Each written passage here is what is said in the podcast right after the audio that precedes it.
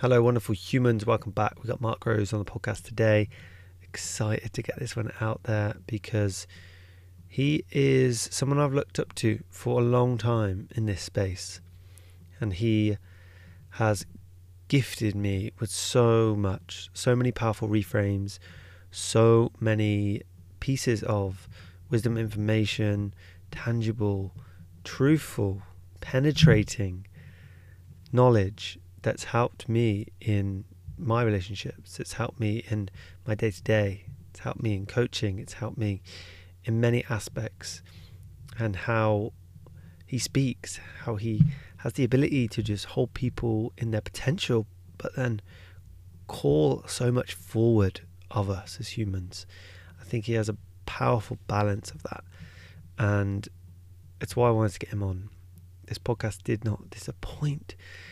I loved every minute of it, loved just the effortless nature of it, how easy it was to just talk and then share some experience and provide some value in the process. We talk about his journey and his recent stepping more into his authentic self expression. And Mark's always took uh, everyone along for the ride with him.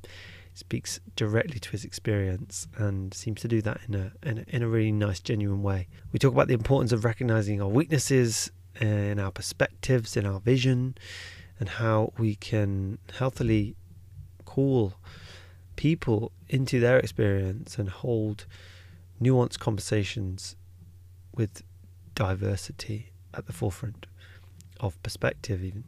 We also talk about the impact, of course, of profit driven organizations in society. The podcast is jam packed full of this kind of stuff. I know you're going to enjoy. And if you find value of this podcast, then please have a little think about supporting the podcast. One way you can do that is clicking the link in the description, going over to Patreon, having a little browse, seeing if it is entirely possible for you to donate just as little as £3 a month. That's £36 a year to me. Now, if I get enough people doing this, then I can step into this full time. Now, how incredible would that be? To gift me with your free pounds the honor and the privilege to create more conversations like this, to really step more into the podcast and have it as a full time job. That would be my ideal. It really would. And I would love your help to get me there. And it would be an amazing way to include people, create community, and just from as little as £3 a month. I mean, imagine if you met me in the street, would you buy me a coffee? And this podcast has, you know, helped you in some capacity. And you met me, would you buy me a coffee? Like, is that a thing? Thanks for the work, Chris. Like, I don't know. Maybe that's for you to decide, of course. But that's what it would be like.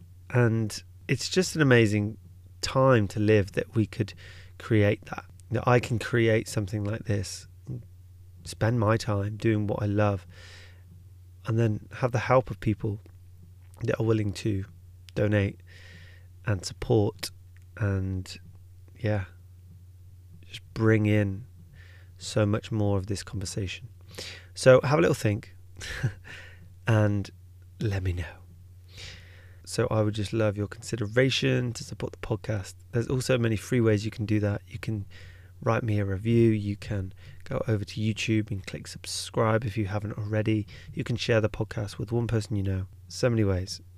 And maybe I've overwhelmed you with the options. Maybe just pick one.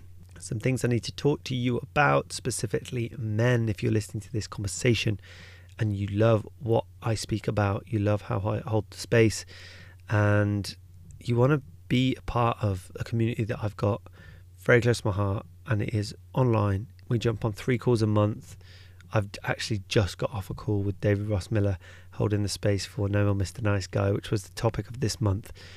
And we just dived into his journey and how he has developed many methods and frameworks and tools and practices to actually help him come back to sovereignty and take ownership of his life so he can actually be there for others. We all have these tendencies to please others, to give ourselves away, to always say yes. And to not really look after that real core of ourselves because ultimately that is what's going to benefit the people around us. But unless we strengthen and really come to a community like this and have people around, this it's the way that I've found most benefit of being a man and having people around me that I can trust and, and challenge and in healthy ways call in. So it's a powerful community and I'm happy to open it back up again in January. So we're a month away. Time to maybe go to the website, click the link in the description, join the waitlist, and I will inform you about when the group is opening. And then it closes for another three months. And this is the process of the community. So we have a tight group that we go on a bit of a journey with over those three months. Other things, we have a month to go before the new year. Of course, I'm going to be speaking to this in episodes to come, but I just want to let you know that I am doing a significant discount before the new year if you want to sign up to one of my events, I've got three next year and two locations. More info on those things in the description. I'm not going to say too much, but it is essentially in person, very immersive men's event that is yeah taking place in April, in June, and also in August. So if you want to get involved, these are powerful containers that we go very deep into our own experience and emerge with new insight into our experience. So if that sounds like something you want to be a part of, then check all the information over at the website, thechrisgeisler.com. Right now to the sponsors. So Exhale Coffee, I've known these guys for over a year now. And since I heard about them, I haven't really veered off the uh, Exhale train. I'm still on it, very much loving their coffee. It is always consistent, it's always very good. It's organic, it's lab tested nine times, it's packed full of antioxidants and polyphenols. And polyphenols, of course, have been linked to reducing inflammation, heart disease, boosting brain function, and helping with the polyphenol count in this coffee. It actually allows you to experience pretty low to none jitters. I don't actually get them. I feel like it's a clean coffee. But of course, it's how we use the coffee, it's what we surround it with. Alex was on uh, his social medias recently and he talked about how having some food before coffee can actually help with the absorption um, and the slow release around your system. So, and I have it with organic grass fed butter, and that binds to the coffee and slowly releases it around your body too. So, good fats, great coffee, all about exhale. If you want to know more, shoot me a message. Use code CGP25 for 20% off your first purchase. There you go. Wild Soul Sandals. Do I need to go into what these sandals are doing and how they're helping people with the foot function? Like it's, I speak to this every time. It's, it's probably the thing that's been missing from your feet. Yes, I've said that before. I love these sandals. I run in them. I walk, I strut, I just go to weddings in them. Have I been to a funeral in them? I think I did. Yeah, I did go to a funeral in these sandals. I wear them for everything. When it's muddy and wet, I actually put them on because I just have one pair of shoes for everything, and then I have the sandals so I don't have to get the shoes muddy. Honestly, can't vouch for these guys enough. There's so many reasons to get these sandals. Go check them out. Go to the website, and you will understand a little bit more about the sandals. Okay, over to the podcast with Mark Groves. Enjoy. Let me know how you get on. And again, subscribe to where you're listening. Follow for more. Appreciate you.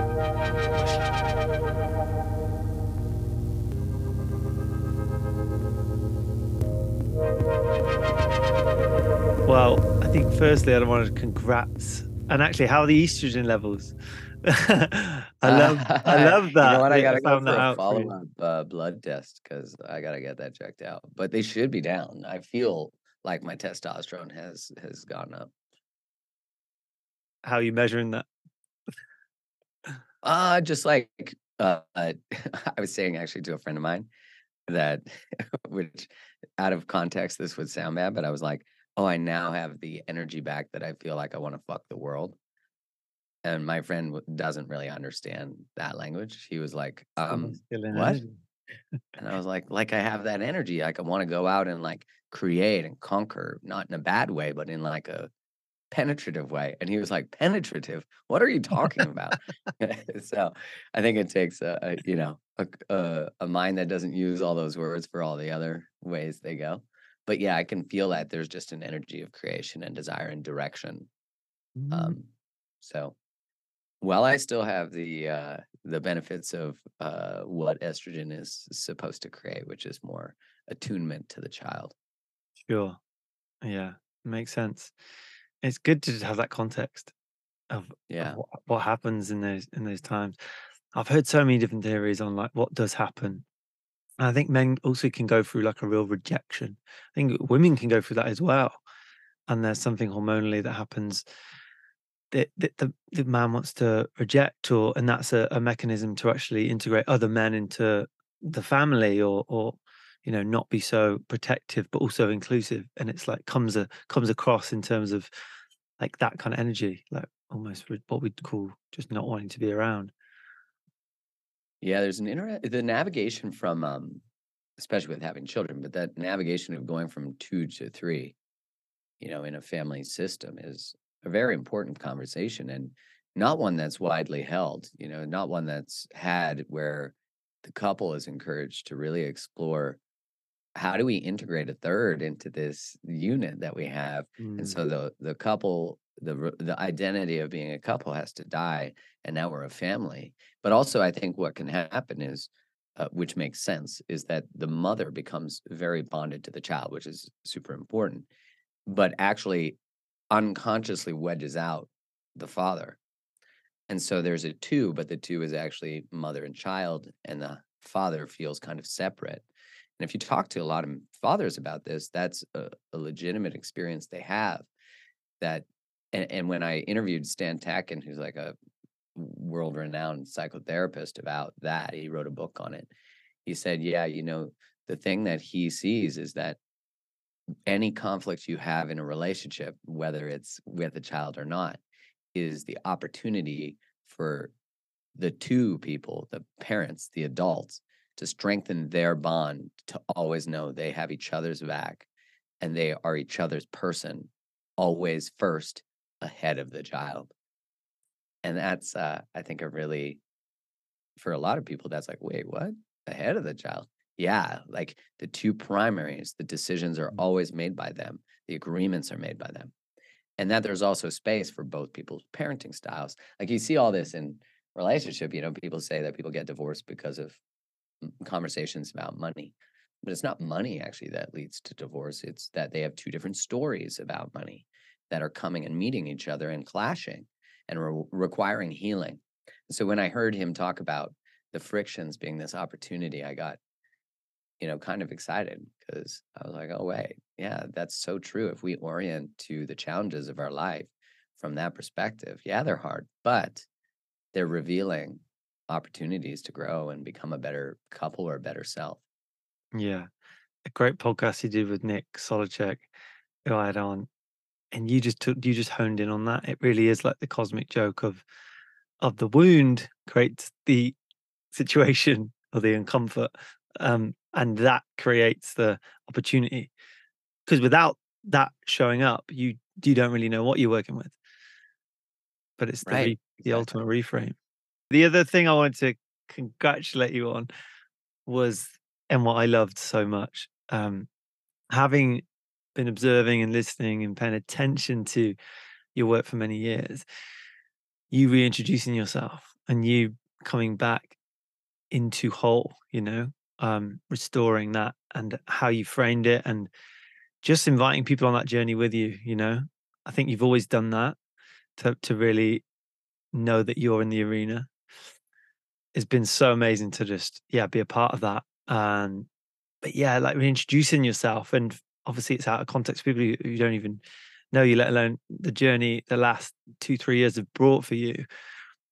But maybe we can take it back to like starting with like create the love and the person you were you were there maybe even when you hit a million far before anyone i know hit a million on instagram. And like what that period is, was like and who you've had to let die since then.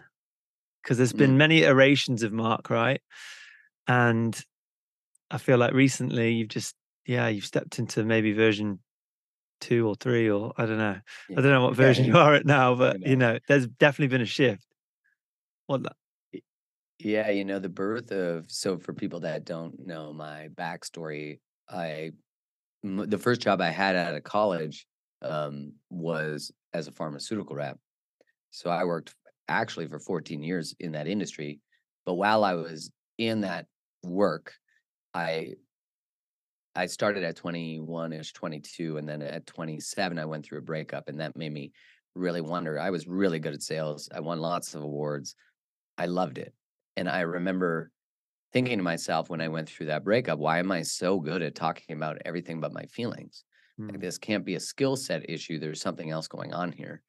And so I started to study romantic relationships. I wanted to understand why do they last? Why do they not? What makes some thrive and last and others people stay together and don't even like each other. All that stuff was just such an interest. I felt like I woke up to this craziness that no one was paying attention to. Like, why don't we want to learn this? This is probably, and I thought that then, but it is validated by research now. It is the most important skill we could ever learn in our lives. So went deep into the science on relationships, which my pharma background enabled me to read studies and understand them, et cetera. And then I started to write about what I was learning. I went back to school, took positive psychology, and I started to just write blogs about what I was learning about myself and offering what I like sort of it was sort of like an, a place where I could excise my shame. You know, I could lay down on the on the sort of the altar the things that I was not proud of and how I'd responded or behaved or what I'd chosen in my life, but giving context to the pathology, like why did I choose those things? What would I do moving forward? So when I started to write, I knew the first time that I ever declared that I was going to teach and write about relationships, I knew that I could never go back to who I was. So there was this declaration. Like it, what was beautiful is the initiation into making my work actually about my self-expression was that it created a, a line of integrity that I knew I couldn't cross. And so I think for whenever anyone's looking to change anything, which is usually looking at changing ourselves in some capacity, usually letting go of perhaps let's call it like a dysfunctional or a toxic habit, we need to find something that will keep us in integrity aligned with the new choices. And for me, I found that my work became that place. I knew that if I declared something, I mm, couldn't then be a fraud about it. So I started writing. I had a blog that did well. I was dating this woman who ran social medias for companies, and she was like, "You should start a Instagram account, you know, for your writing." I was like, "Eh." I like looked at it. I'm like, eh, "It's like pictures and shit." And I, we broke up, and so I started it. And I remember thinking to myself, like, I would I would post a quote. Back then, you couldn't edit, so like you were fucked as soon as you posted. If there was a spelling error, you know, you're just now you're the person who can't spell. But I I would post and then write about what I was what the quote elicited for me, and people would say, "Oh, you can't write long form content on Instagram. Like that's not going to work." And you know, I I posted every day, twice a day, at one point three times a day for 8 years without missing a single day. wow. And, you know, about 7 years in, I hired someone to do the actual posting, but I was still writing them and and doing everything. So, 8 years of just, like, consistency and showing up, but also learning a lot. And and I think what was interesting, you know, coming back to what you're you first alluded to this, like, allow me to reintroduce myself, is that when Create the Love started to gain momentum, when it started to do well, the Instagram account and my blog was also doing well and my podcast was doing well. It was like unconsciously my identity was being formed about around something that was actually my authentic self-expression. But when COVID started to happen and the pandemic and watching all the conversations, I was still having I was I didn't orient differently to how I oriented about everything. Like, let's look at this. Does this make sense? Does this not? lockdowns didn't make sense for me psychologically. There was no data for them. I wondered, why can't you talk about this? This doesn't make any sense. Like, and so these alarm bells were going off for me. And so I would reference these things, but then I would get attacked by, you know, so, a lot of people because they were afraid and etc. You know, all the Mm. psychological reasons. And so I started to quiet my voice, not be as self-expressive, and I started to just create content on Create the Love, but it was starting to feel less authentic because I was feeling like, well, there's a whole part of me that wants to rage about what's actually happening and the Mm. psychological manipulation, which I know in the UK, there's a lot of investigations on how there was a lot of breaches of ethics in how people in the UK were influenced to get the vaccine to lock down, et cetera. They violated a lot of ethical um, rules in terms of how you influence psychology. And I'm I'm sure for anyone you can just Google that. It's been released, but there's you know pictures that were used on bus stops and shit that were so fear inducing. So Some are still there. oh, it's just awful. It's you. They've made like real life, real signage on some str- streets in London that you you you know they're just like it's like road signage, but it's f- for COVID. It, it's outrageous. Yeah, well, that was the the sort of split in me. So I started a separate Instagram account. It was called It's Mark Groves, and I would share more of my thoughts and opinions on what was going on Mhm. specifically on COVID. But then I found that I had these two places of self-expression, but really one was the only place I wanted to be because it felt so topical, which was It's Mark Groves. But I still cared about teaching relational stuff. It was relational. All of this stuff is relational that Mm. I'm talking about. Like, if you're unwilling to have break bread and have dinner with someone because they vote for someone different or had took a vaccine or not or had a different opinion, it shows you how how much our capacity for difference has gone down. Yeah. And you see this same pattern being used psychologically in every topic that if it is discussed, will we will see weaknesses in the position that is the main held position. So gender, um, uh, climate, um, COVID, vaccines, all these different subjects now have one main held perspective that if you hold that, you're a good person, you're not right wing, you're you're doing the right thing, you're caring about other people. So it's the perspective is preserved by righteousness and virtuosity. And what it does is it if I think I hold the right perspective and you just have a different perspective, but Mhm. you're dumb or you just uh, you- you're just following misinformation Yeah, yeah. you're a conspiracy theorist you're right wing it shuts down any debate but it also creates a hierarchy so that if i'm the one perceiving and it can happen from any side both sides tend to preserve their perspective with righteousness but i found myself being split just like the split i'm talking about so i had these two places and i was like you know what fuck this like i can't live my life like this like i want one place of self-expression and if it burns it all down i don't want it anyways Was it a big decision to make for you? Did it feel heavy? Well, it just felt um, like my energy was being divided. That Mm. there was something that really mattered to me that I wanted to speak about on a larger scale. Yeah. And I was still doing it on my podcast. But yeah, on my social media, it felt it felt hard in that it was the death of I'm just going to say hopefully the remaining uh, parts of my codependencies, you know, that Mm.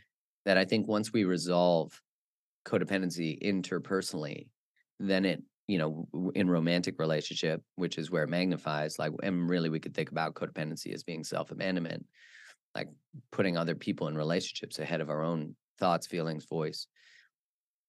Once we resolve it in romantic relationships, that's the magnifying glass. But you'll see it in your friendships, you'll see it in your room in your family relationships, your community, culture. And so I just started to see how so many people around me are silencing themselves that they have you know i know so many people who work in this space of mental health they have a lot of of, uh, of opinions on what's going on in the gender conversation but they're not Mm. having the conversation because they're afraid of being canceled they're afraid of losing their jobs you know and i get that when you tie someone's survival to them speaking out or having a different opinion than a group, uh, they'll very often silence themselves. And I, I'm sure a lot of people know the famous perspective from Dr. Gabor Mate that all humans have two needs the need to be authentic and self express, and the need to belong. But when self expression threatens belonging, belonging usually wins. And that's an evolutionary behavior. You know, we're we're meant to hold opinions and values that are similar to the group that we're in. But when when there's a a cultural norm says you do not disagree with anything anymore. And if you do, we're going to call you names and make you something that means you don't fit in anymore. And I've just seen that happen so much. And now I'm like, I don't want to fit in. Like if fitting in means pretending we don't hold on to reality anymore, I don't want it. Mm. Yeah, you said your inaction is a decision and it's linked to you self-sabotaging. And I think when you're in this space, when you you, you stand for something and that's written on the tin, you know, it's it's like this is the this are the values that I have and and this is what I'm, you know, this is what I'm speaking to constantly. And if you're not in that truth, it's not right or wrong. And and I, of course, the people that are going to get cancelled if they do speak out of it or lose their job, like there is a there is a real cost there. Yeah, But absolutely. but ultimately, like coming back to to what your values and what you're standing for, like, and if you're someone in the in the space of transformation and, and speaking directly to that truth, then it's gonna it's gonna constantly keep coming back around and inability your ability like stifle your ability to actually show up and get what exactly it is you want and that's freedom really in in all aspects um so yeah it's it's only it's it's it's also these laws that we revolve around because all of this is language and and i guess decisions to be made but it's all like vibrational frequencies ultimately that we're making or not making that is conducive to our health because not speaking not making a decision can be quite stressful to know Yeah. something and not speak about it can be really like stagnant for the body for the for, and it just can it can happen. We you know people that don't speak up they don't speak out and what does it do to their body what their posture's like and how, how does it manifest in the body? And it's uh it's important to to recognize where you are and aren't showing up. And you said this beautiful thing which was like stop pretending that you don't want more. And I, I Mm. love that because it's like everyone does it's just really tuning back into the values Yeah, it's a wild thing to think that I always I always laugh kind of in a dark way at you know who in a relationship if I said to you, "Hey, like we should create a relationship where both of us actually use our relationship to be liberated." That like you be all of you, I'll be all of me, and let's speak all the truths, all the fears we have and and and bring out the best in one another and in ourselves on a, you know through the reflections that we experience in life and through the relationship. I mean who wouldn't want that? Everybody wants that but to actually live that means that your ego has to die. That means that you're going to hear from your partner the real truth which is sometimes i don't like you. You know so i'm not happy. I feel like we take each other for granted you know and those are truths that exist anyways i think about it in the context you know there's when when something's wrong with a man, they don't tend to go to the doctor, right? Because they're afraid of what they'll find out. And that's true of humans in general, but more so of men.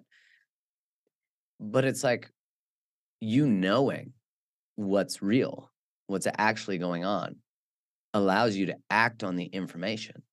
You pretending that you don't know is not actually, you're just living in a fantasy land. It's not real. You don't actually not know. And so trying to pretend that we don't know things or don't believe things or don't see things actually requires us to carry around a lot of anxiety and and ultimately will lead to depression because we are depressing reality. We're we're depressing the truth. And you see this in the context of every conversation that we don't seem to be able to hold the complexity of two different experiences, which the, Mm. even the idea that we reduce it to two is ridiculous. But that seems to be the only option now is you you can only be in one binary or another. And I never thought I'd be at the day where I mean, I grew up in the in Alberta, which is in Canada, which is like the Texas of Canada. So it's very conservative. I spent the last 10 years in Vancouver, which is very liberal. Like you you basically can't have a conservative view or you fall off the cliff into the ocean, never to be seen again. You know, and I always did, I always have held more liberal views because I like social programs. I want equality. You know, those things are all important to me. But I never thought I would see the day that those who identify as the left, because I don't believe it's actually libertarian, are pro censorship, are pro war, are pro pharma. Like, when did you ever think what is called the left wing would be vehemently pro pharma? And so we have this different. I, I think what's challenging is that the shadow side of the right, or what may be called the right wing, I'm only using these terms because they allow people to create a construct in their mind of what we're talking about. And everyone knows the shadow side of the right. But the shadow side of the left Mm. is that it doesn't believe its own shit stinks. And any human that is not aware that it, there are weaknesses or flaws in our our identities, our beliefs, our perspectives, means that we're not open to feedback on them. But what happens, and coming back to what I said about going to the doctor, is that we know there are. We know there are flaws to our perspective. Mm. And so when we deny and censor conversations to try to protect and preserve our perspective, our perspective is actually incredibly fragile.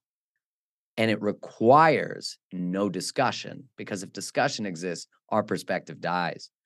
And so I think it's going to take this immense amount of information that makes it so people can't help but know the truth, can't help but actually acknowledge the weaknesses in our perspectives, which is, you know, what all healthy relationships are created upon is the recognition that you have one view, your partner has another, and actually neither of you are right.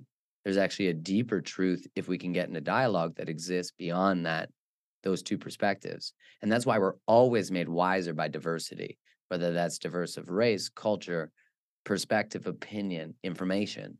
We always are. And so I I hope that we return to that. I think we are because it seems like there's a cultural movement now.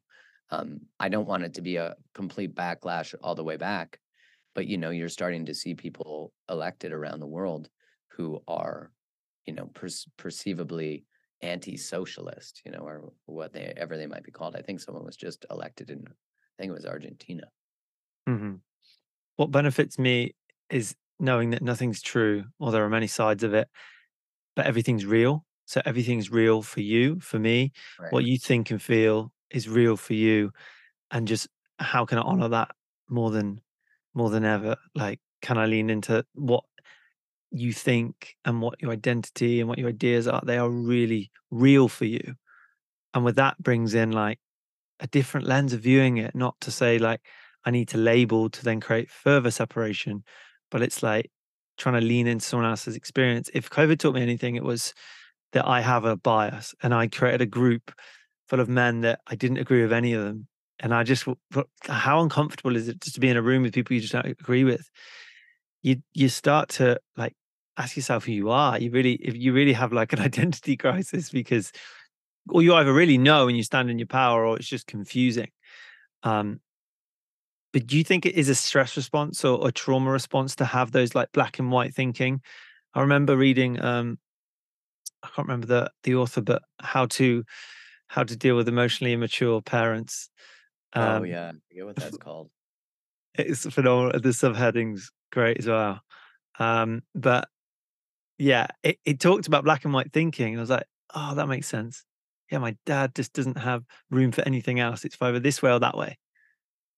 And it's it Yeah. is this this this stress response that just hasn't got the capacity to think they might be not correct about something.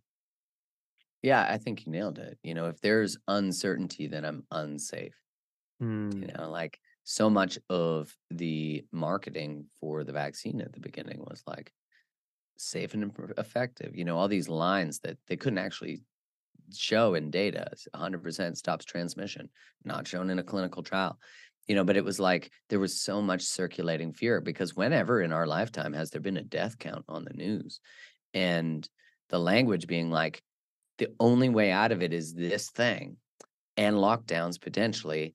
And I mean, you saw the goalposts keep moving, but what was really interesting is because there was so much circulating fear, and then the solution to the fear and anxiety is herd immunity, take this product, comply, comply, comply. And anyone who criticizes the product or criticizes the non pharmaceutical intervention like masks or whatever it might be, lockdowns, is a threat to us getting out of this. So that's why you saw people and continue to see people who can't actually, you could show them all the data in the world. Mm-hmm. It will never change their opinion because it's emotional, it's not logical. And when we are in fight, flight, freeze, fawn, we are being operated by our amygdala. And so, what the first thing to go is your prefrontal cortex, which is in charge of critical thinking. You see this in interpersonal relationships in the data that couples who have really high levels of conflict, their bodies are always in fight, flight, freeze around each other. They're always in a dysregulated state, even if they're not arguing. And in Mm. other research, it's shown that people who are in high conflict relationships actually heal slower. So they actually have, in terms of wound repair, they heal slower. So you have all these different things that show us that like high conflict, not good for us and doesn't help critical thinking. And one study on workplaces where they say to people, Can I give you some feedback? Just that statement alone will have so people can't problem solve. They're not capable of actually dialoguing because they're already protecting themselves from getting criticism. And so it, I think, you know, when we look at what shapes our world today to be like this, I think social media has really amplified, you know, the the echo chambers that we're in, no matter which chamber we're in. Being in a perceived binary of two choices of opinion allows us to be against each other. It really works well for the people who want to influence us Mm. uh, companies. Marketing works great on dysregulated people. Like anyone, what we really want is to buy more shit when we're dysregulated. We want more food, u- usually more processed food, usually more sugary food. And I'm not saying this is like a grand No. conspiracy to keep us terrified. It's the it's just what the data shows. Oh well, this set of people who watch TV a lot, they Mhm. eat more, so let's market to them, whatever it might be. And now it's just thrown into a machine that pumps out the the, the exact data of what it takes to buy your product more, and that's exactly it. Exactly right. It's like these systems just happen to work really well together. You know, and if you're more sick and you eat a lot of sugar and you're dysregulated and depressed and traumatized and don't know a Mhm. way out, and now you've, you know, you're not talking to people in your family because you have different political views, different whatever. Now you don't have a social system of support, which is really important for your nervous system, for healing, for health. So now you've lost a lot of your village. And so we could just sell you more food and we can also sell you pharma products to help fix it all with this solution. I mean, look at Ozempic. Ozempic is crazy fad, which is a, Mm. a diabetes drug that's showing significant results in weight loss. But at the end of the day, we're not getting to the behaviors. You know, that's everyone wants to get on it who's obese or overweight, but we're still always trying to skip the struggle. Like we live in this world where we're just trying to skip the struggle. Convenience has been the death of us, you know, literally. You know, we've never been more sick, yet we've never had more modern technological solutions. You know, I think people are starting to wake up to that, though. You know, you're seeing the data on things like um, Bayer, I think, just paid a big payout for glyphosate, you know, which uh, you can't even use it in the UK, but you could use it. I think you could still use it in the US, you know, in making food. Um, if not, it was a recent change. But that's what I mean is like all these things that we're trying to grow more food and extract more from the planet Yeah. it just makes us not well. Look at all the plastics we're drinking and eating, Mm. you know? It's like it's reducing our sperm count. We're walking around with high levels of circulating estrogen from all the cups we're Mhm. drinking out of. You know, this convenience, what we're being sold as convenience, is actually leading to a lack of health. hmm Do you follow the Stop Oil, all the protests that are happening in the UK? No, So for it's it's it's kind of an iteration of Extinction Rebellion. I'm sure you've heard of them. Yeah. So they're just. It feels like it's going to just go on. People are just going to commit to it for the rest of their lives. It like has that flavor to it that people are just wearing orange jackets, spray painting orange on parliament buildings because the government keep passing legislations eh, and further contracts to drill and extract and go deeper in the ocean and, and do all this until there's no more and then we're in even even more of a kind of debilitating situation. But it, it they're just getting creative and it's almost like a lifestyle for people to just protest and make noise about these things.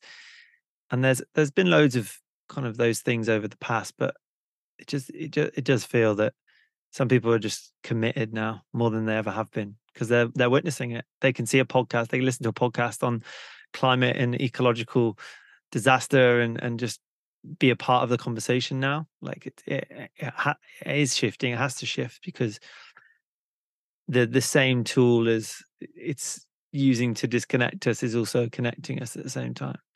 Yeah, the irony of that, hey.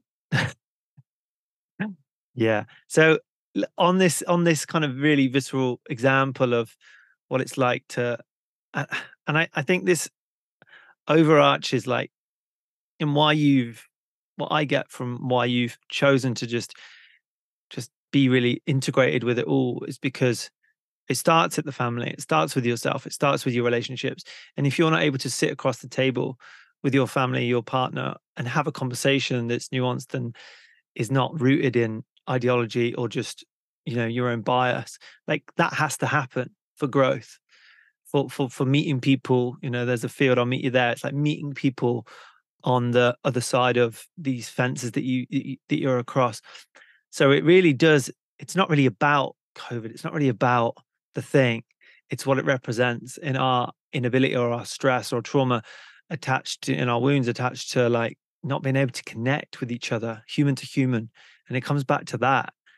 So what what do you think is the best way to communicate to someone that just doesn't isn't aware of their own stuff like because there's so many people that listen to this podcast will will know this that they they they have these conversations but i think the real work is like how can we create that bridge? How can we start to communicate things in in like a real healthy way with people that don't get it or are not quite there yet? They're not on the bus they're not at the bus stop they've kind of they don't even know the bus exists you know i think you said some really you know, insightful earlier where you were just talking about how you were surrounded by a group of men, but you you really saw your own bias. Mm. And when I got angry and defensive at the fact that I wasn't allowed to talk about things that I felt every right to speak about, I started to create echo chambers. You know, I pushed away people who I felt judged by or not safe psychologically with. So I actually became everything I was fighting against. So mm. I think when we can enter our own, when we can explore our own psyche and our own behavior from the perspective of, like from a humble place, to see, oh, how am I actually creating the very thing I'm supposed to be rooting against, mm. you know, mm. or or even the idea of against, you know, just creates more resistance. And I think the solution, you know, I'm still in the in the drawing room on on how to do this because I'm living it. And and I haven't drawn a map for it, but I would say that the starting place is curiosity. You know, I in the UK you're probably you've probably watched from a distance. I watched from a distance how the US has become so divided politically. And I see that in the UK occurring. I see that in Canada occurring. You mm-hmm. see it all over now with this idea of left versus right. And I, I'll often say to people, like, if you didn't invite someone to Thanksgiving or Christmas or whatever your holiday is, or just a family dinner because you don't like who they voted for, like you don't like what they did or didn't do with something, like our relationships, when we talk about unconditional love, we love to use that term. Uh, unconditional love. I love love. I love. Un- no, you don't. You like conditions. You like that the love is convenient, that it doesn't challenge your perspectives but you know, can you love somebody and have a different perspective than them? Like one of my family members and I vehemently disagree on pretty much everything from the last three years. But I feel closer to that person than I've ever been Wow. because we don't talk about it very often because it's a little too inflammatory for that person. You know, their their nervous system gets really activated, and I don't. And I'll say, hey, like I notice you're really activated, which just often makes people more activated. You know, but what I- it's really the training the last three years has given me is to really honor that if someone is pro censorship, pro pharma, pro whatever, that I really want to understand like what fear is motivating that. Like if I start to ask them questions, Mm. why did you vote for that person? I'm really curious. Like I'm genuinely. And I I saw in the US, like just having so many friends and family in the US, that people couldn't even talk about if you mention the name Trump, people would lose their mind. And they would just go off on how much they hate this person and and then, you know, and on my podcast, when someone would sort of uh, facetiously mention Trump, I would get a, a one star review because someone who liked Trump would be mad that someone on my podcast, you know, you like the podcast, but you hate that he was defamed. And it made me just see, like, wow, I'd like to know why someone voted for Trump. Like, what did he speak to for you? Like, what fear do you have? What, what, what way is the other perspective to not not reflected or or, or um, offering you a solution to a problem you have Mm. And i think if we can approach it from that then we at least embody what we hope to create. You know we might notice we shut down we might notice we get reactive.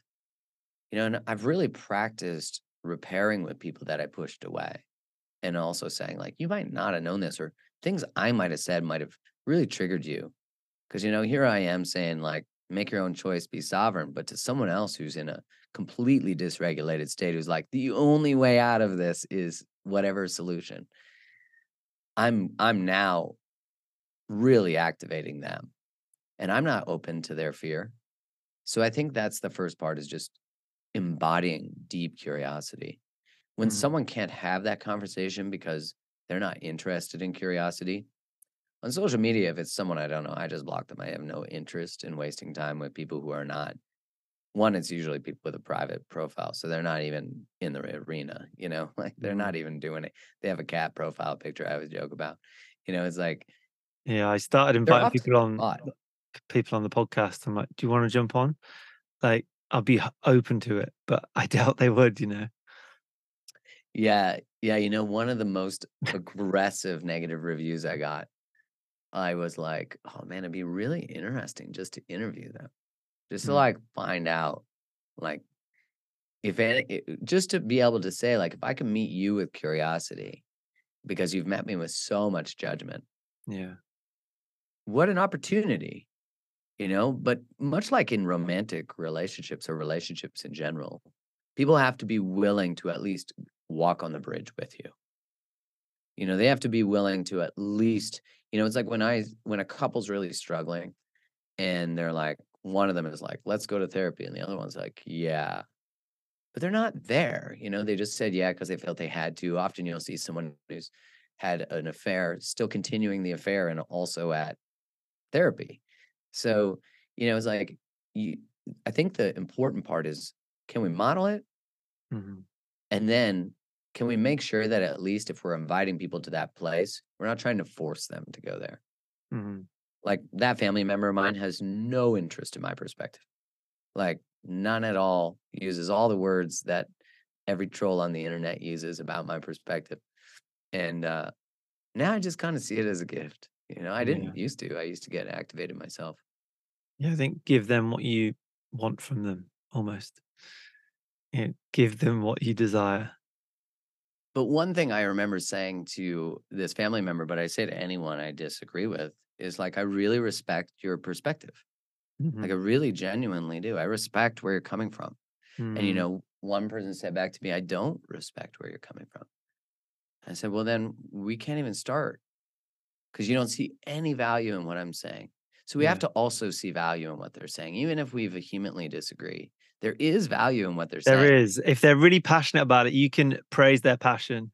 Can if that could save lives, you know, if it was channeled in a in a in a way that you know you both agree on whatever it might be but there's definitely energy there that is useful Yeah, it's such a loving energy because it's really saying there's wisdom in your suffering, just like I want you to see wisdom in mine. So, you know, I think there's a lot of opportunity that the polarization of our world is offering, which is contrast, which is which means we get to come back to unity. And I think for me, that's been I knew about that. I'd lived it, but I never lived it in this sort of container of like I never thought I the world would be the way it is today. I never thought that. I'm not sure. I'm not sure about you. Did you? no but that inspires me to n- not know what's possible like the most inspiring thing about covid was that we can change the world in in a couple of months like can flip everything on its head wow we look at what we can do if we like you know If we really want to. Right. Like, could we feed the whole world? Yeah, for yeah sure. probably What about all the money we put into lockdowns and masks and all that? Can you imagine into the marketing of the vaccine? Imagine what we could have done for lifestyle, health choices. You know, eh, I think we just have to accept that ultimately organizations that are driven by profit and the products that they sell are actually benefiting from our own misalignment and our own trauma, they don't want you well. yeah And that isn't like some grand, I don't think lizards are running the world. It's not a conspiracy. It's like, it just goes against everything to do with profit. And so when an organism, like an organization, has to respond to shareholders to increase shareholder value, then mhm, they have to do everything they can. Th- They don't give a shit about your feelings. They don't, to someone dying of cardiovascular disease because they've mainlined sugar their whole lives, because that's all that's been offered in their neighborhood, that's the only education they've gotten. It's not their fault. But they don't give a shit about the person in the mhm, neighborhood that that's happening to. They don't care about the families that have fallen apart from the dialogues and the way that they position people's perspectives. They don't give a yeah shit. So the greatest act of rebellion is to give a shit, is to actually embody everything they're trying to get you not to embody. mhm, yeah they'll validate it some way or the other. It's just like the Holocaust; it was validated.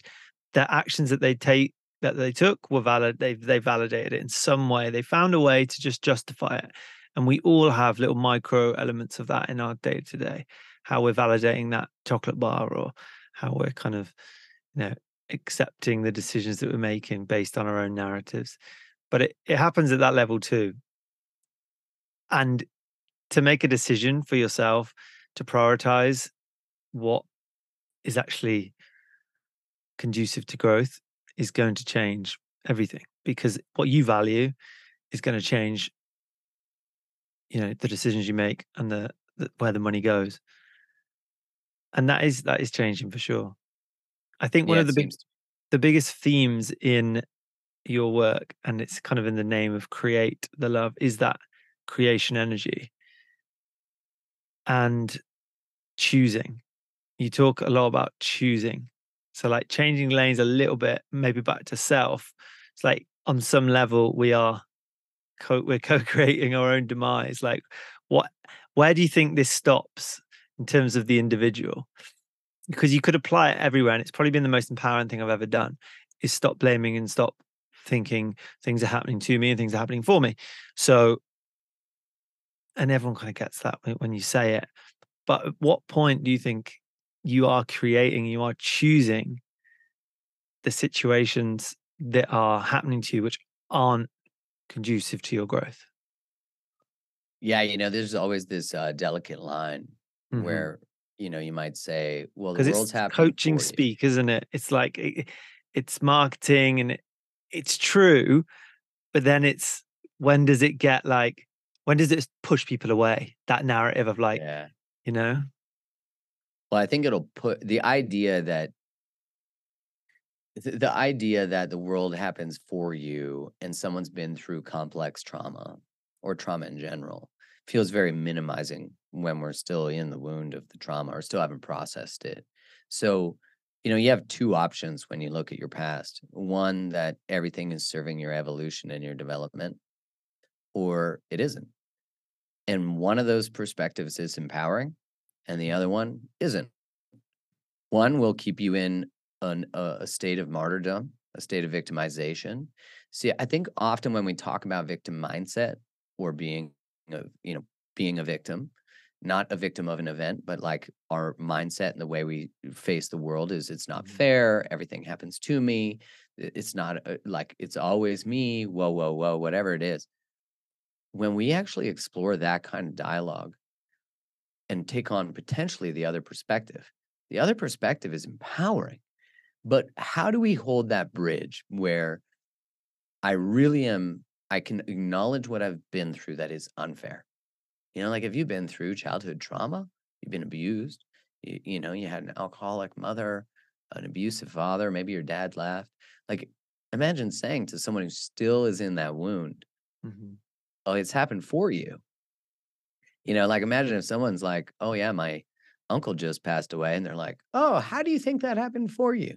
Right. There's a bypassing that can occur through the positivity. And I think that's Yeah. often what actually occurs. But that also is negating the idea that there's not super amounts of value in our grief and in loss. You know, in our culture in general orients away from sadness, grief, anger, right? Although there's a lot of those things in the world, we teach people that there's a problem with them if they're sad, you know, mm-hmm. as opposed to, well, if your life circumstances bring out sadness, then how do we change your life circumstances? You know, and actually use the information of the emotion you're having and seeing the value in it. We tell people that they're broken because they're sad. Well, if their life circumstances dictate sadness, that's pretty shitty. Like, take Mhm. this pill, you'll be better, or start a gratitude journal, everything will be better. You know, not to say that there can't be value in those things. So, the radical revolution that we just have to decide, which isn't going to clean it up in one moment, but is just to start to, instead of running from life, we start to run towards it, which is saying, okay, well, if we're, if, if life happens for me, where's all the unexplored curriculum I've gone through that I haven't learned from yet? And then we get to go through our past, however old we are, and we get to see how we've benefited from being in martyrdom. Terri Cole calls it a secondary gain. Like you get a you get a gain. It's just it looks like it comes from powerlessness, but you're gaining power from the, the representation of powerlessness. So if you can get real with yourself about that, oh shit, now we're cooking. Now we're like, oh, I do benefit from that. Man, I start a lot of my conversations with my wounds, with the things I've been through. Oh, does do I do that to elicit empathy, to make it so people have to give me more or feel bad for me? And so that line, when you just decide, okay, I have been a victim of things and fuck that. Like, let's go. I remember Grant Cardone saying something along the lines of victims complain about their life, champions change it. And I love that, but that feels very minimizing. But you Mm. know, at some point we have to stop coddling people. You know, it's like, here's how you benefit. Like you could stay in that mindset and your life can suck. Because also, when we're stuck in a traumatized victim mindset, we have more autoimmune, we have me- more health issues because we're constantly in conflict with ourselves. You know, our possibility, our potential. I think about that. The soul's trying to come alive and Mm. trying to bring us experiences that are trying to wake us up. Like we keep dating someone who's a shithead, and then we're like, oh man, everybody on Tinder's a shithead. Well, that's not true. It's just that there's something in your programming that keeps leading you to this person, this type of person that you can one day say, I'm going to learn from this. Because usually, if you make one or two different choices in the dating process, but just in the way you orient to life, like you wake up in the morning and you take a deep breath and you go, ah, Thank you for this breath. Like, how should I be of service today? What's possible for me today? If I was in that space of being a champion of my life, what's one thing I'd create today? Just one thing. And, you know, that's how we can start to access this immense possibility. Because I, I agree with you. I think that the world is delivering us experiences Mhm. and we are navigating ourselves towards those in order to be brought most to life. Like I think of all the things in the last three years that I wouldn't wish upon anyone experiencing again. But I'm also like, wow, I've I've cultivated a deep sense of understanding and compassion for different perspectives that I never had. So without it, there'd be no gift, you know. And I think we have to look at uh, what you said about the mm-hmm. how fast we can change the world. Oh my God, we changed the whole world in two months. Mm-hmm. Imagine if we use that from a not manipulative place. Like, but it starts with us. Yeah. Something that popped in was the I asked God for strength and he gave me difficult uh, situations to face. I asked God for wisdom and he gave me problems to solve. I asked for prosperity. God gave me brain and brawn to work, the courage. I asked for God for courage, and God gave me dangers to overcome. I asked God for love. He gave me people to help. So it's like in these opportunities that we get to just live the experience. Like it makes so much sense to me that we have to, and I have to stop looking for like black and white answers. It's like to stop. To, it's the dance. It's the constant dance, the toing and froing of, okay, it's not as simple as saying, okay, that I'll choose to um, not bypass, and that happened for me. But that that needs more work, and I just you know it's not as black and white as that. It's constant kind of feeling into all these experiences and just seeing it as all as a playground to just get to experience the whole spectrum of it. Have you seen the egg on YouTube? No. I'm going to send it to you. It's a it's it's it's an interesting idea. It's about reincarnation, but ultimately it's about this planet, this ecosystem that we all live on, is an egg, and you are born into it, but you are constantly being reincarnated into other iterations of you. So you are me, I'm you, and you just you it's constantly going around until you learn the lessons, and that feeds into kind of Eastern mysticism around you know reincarnation, which I'm on the fence about, but it makes sense, and I choose to play with it as an idea because like of course it's a it could be it could be like a, a, a ground to just constantly understand more and just to learn and grow and it's like growing out and that, that's what it feels like when you when you get something and you you just work through it and overcome it and then start to teach it and then start to like know it do it be it and it it's just it's yeah i mean in your um video it talks about turning your mess into your message. Love that. And that's yeah, and that's what you've chosen to. Do you feel like it's been a choice of like stepping into that, or just a what's made sense for you? Well, I, I think I just see so many people struggling with similar things that I've struggled with. That mm-hmm. you know, when I went through a breakup, I was like, well, what happens if I actually just talk about everything I'm going through? Yeah you know, and that was so transformative for so many people because I think we often, you know, there's a narcissism to our pain that we believe we're the only ones who have experienced whatever it is we've experienced. But you know, that that's the trick of the pain is it tries to isolate us. But really when we start to share what we're learning, what we're going through, how we've navigated things, uh, we see ourselves in other people and and we also give each other permission to have imperfections, to be on a journey so I think a lot of that is is really just um, you know, when I think of turning your mess into your message, it's like everything you've been through, you're qualified to talk about. Yeah. Your you know, experience. Yeah. And and if you found your way through that, someone might actually need the solution you came up with, with how you did that. So I've just although there is a fear of being on that edge of, of creation, of of sharing vulnerable things, uh, there is also a uh, recognition that I feel like I've really been given a gift that I'm I'm capable through the experiences that I, I've had in my life and continue to have of articulating things that I go through and how I see the way through that for a lot of people puts into words what they don't know how to put into words. So all of a sudden a somatic feeling they have is like aligned and and now they have the framework.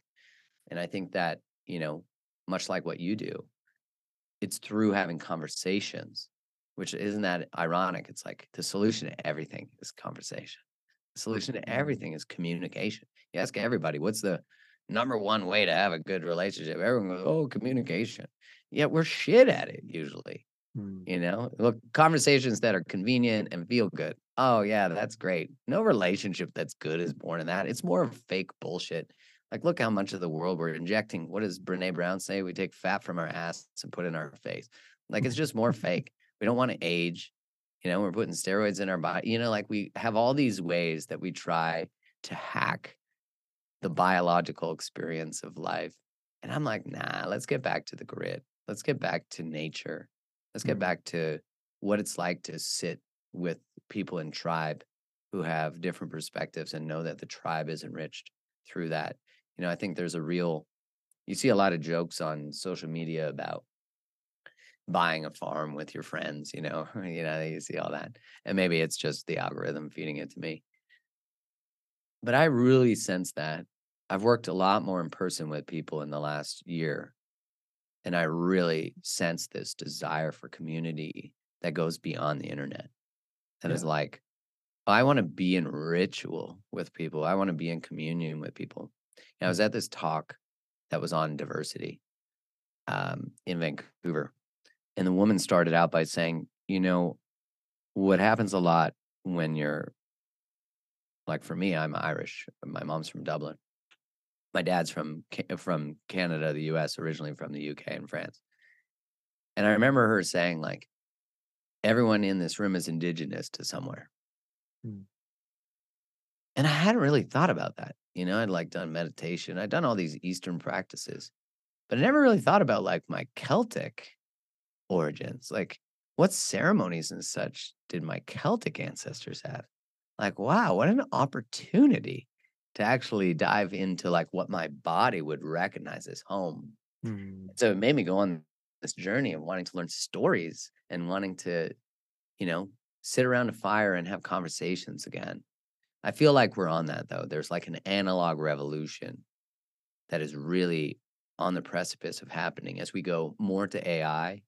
You know, I Mhm. think a group of us will go to the singularity and the other group of us will return to Earth.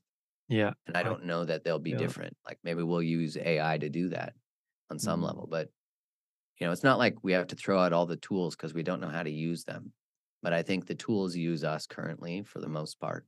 And so we don't know how to have a healthy relationship with the tool. Beautiful way to end it, brother. Yeah, man. Um, I see that too. I see that too. I feel that. And that's all I- want to do is return and remember and lean into those things which are free and accessible. And I, it actually hit me yesterday when I heard it that we didn't write things down very much. It was a very recent invention, like writing things down. So, like the myths and the stories, they had to be pretty strong and they had to be pretty catchy.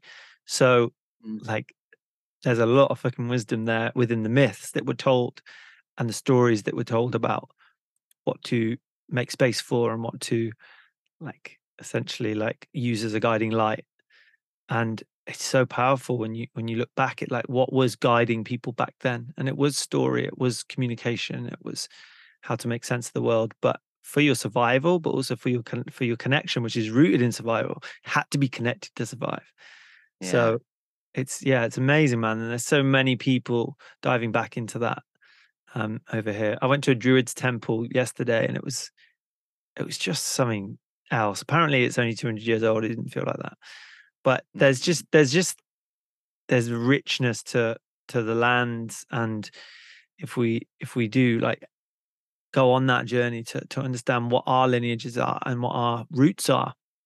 It, it, it, just the body just feels it and you can it's just a process of just remembering what it does feel like to have a home and belong and and what the people who um who live beyond the the romans and and uh, you know what was erased over time and and the songs and the and the reclamation of all that.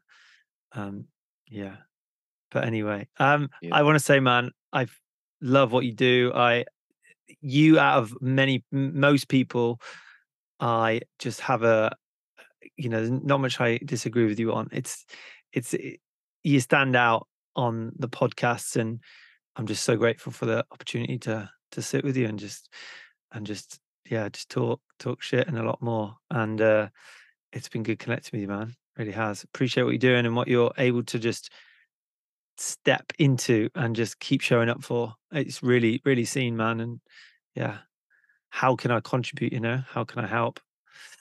I will. Uh, Well, thanks so much, man. I really appreciate it. Thanks for trusting me with your audience too, and having mhm. me on your podcast and having this conversation and, and um, creating the space that you do. Yeah, thanks, man. And anything else you want to leave us with? What is you? What are you excited about right now? Like, what? What are you? What's in the? I feel like there are there is excitement building in a, and a refinement of how you're showing up on the podcast and and the production level of it and it's yeah i just feel that there's like a, there's a newness to it and a and a refocus on like that side of things Yeah, there's definitely been a deeper investment in it. I read the book uh, 10x is easier than 2x, okay and it was oh man, it's so good. If you haven't read it yet, it's okay so good. Um, so for me, that was like, yeah, where if I really want to double down on the things I love, hmm why am I doing things I don't? Like, it doesn't make any sense. So, you know, I think that when we become disconnected from a part of ourselves, we become disconnected from the intuitive sense of what's right and wrong for us, the direction we want to take, because we're not listening to the current directions that are being given.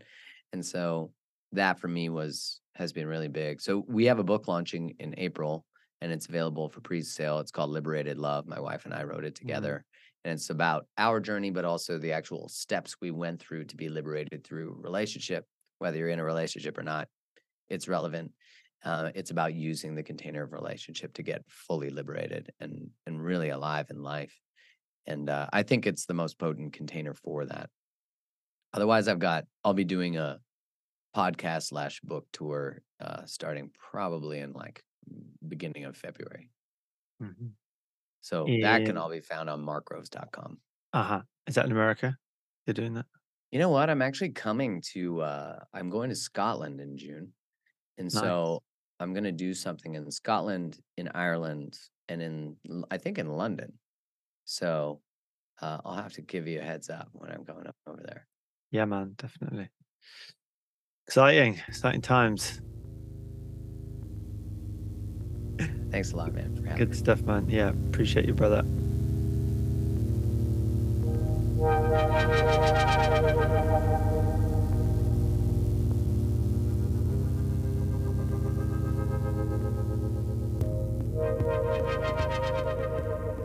Thanks for tuning in, everyone. Thanks for listening all the way to the finish line. Much love. Appreciate you. Send me a message. Shoot me a message. I would love to hear about how this podcast landed for you. The best way to do that is reach me over at Instagram at the dot chris dot geisler G E I S L E R.